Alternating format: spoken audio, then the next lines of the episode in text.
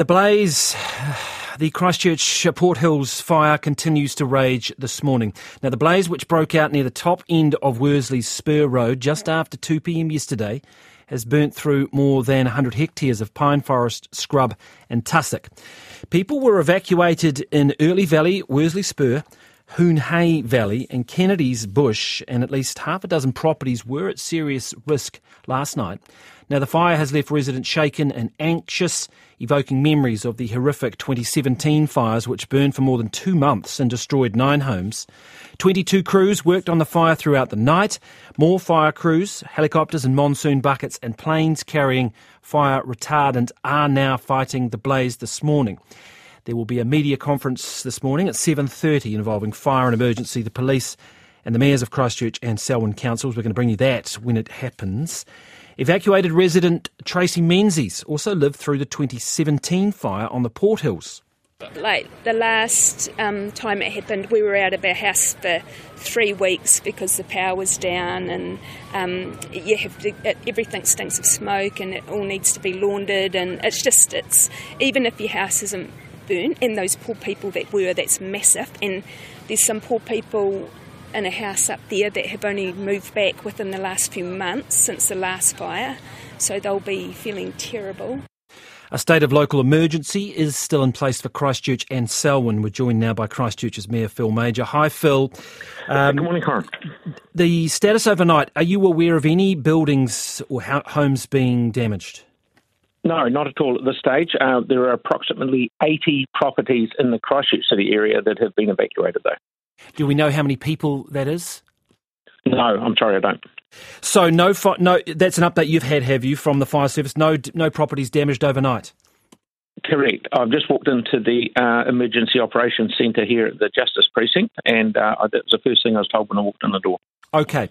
Are there properties threatened still, though? Uh, it depends which way the wind's blowing. At the moment, um, it hadn't or just as I left here last night at about 10 o'clock, it had just jumped the Summit Road, which was a sort of a natural fire break. If anyone knows Christchurch, the Summit Road goes around the, the top of the Port Hills, and it's uh, it jumped there last night. So uh, things uh, there's very few people live up there. Whereabouts on the Summit Road did it jump? Do you know? Uh, up by the sign of the Bellbird, up that area, above the um, um, cycle park, adventure park. Okay, and it's burning what? Mostly pine and scrub, is it?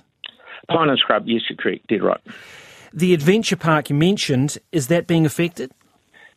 Not as far as I know. The um, FENZ are just flying around in a helicopter now to find out the actual size of the um, the size of the fire because they couldn't do it last night because the helicopters are on the ground. Is it spreading over the back towards Governor's Bay? There is some talk about if it gets to the top of the hill and comes down the other side, yes, it will be going towards Governor's Bay. That's correct. So, what does that mean for transport and roading links through there? Uh, if, if it becomes dangerous, uh, um, one, now one of the good things is because we declared the um, state of emergency early with Selwyn, it gives our emergency services more power to make quick decisions on the spot and control cordons. So if it's if it's dangerous for anyone, well, it'll, it'll be they'll be in action instantly. So what are the where are the areas that should be perhaps on standby, thinking whether or not they might need to evacuate or move? What, what are those areas that you're most concerned about? Does that include Governor's Bay? Uh, not, not at this stage, but everything, as you just said earlier in the news report, um, 7:30 is a, a media stand-up, which the latest from everyone, including FENZ, is uh, will be will be put out. Now, have you got the resources you need here? So we know there's a lot of helicopters in the air. We know we've learned, well, we hope we've learned lessons from last time. Uh, in terms of the response, is enough being thrown at this?